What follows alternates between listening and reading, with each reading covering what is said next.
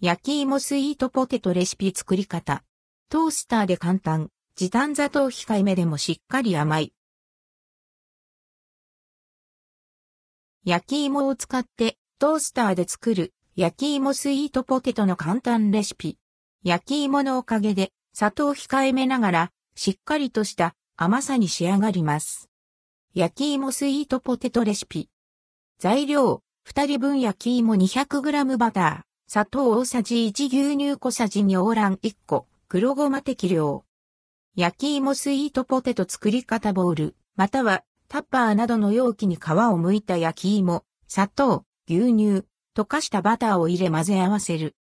全体が均一になり、焼き芋が好みの粗さに潰れたら、一口サイズの団子状に丸め、平たく潰し、薄く油を塗ったアルミホイルに間隔を空けて並べる。表面に卵黄を塗り、黒ごまを散らす。オーブントースターで5から8分ほど、表面に焼き色がつくまで焼いて完成。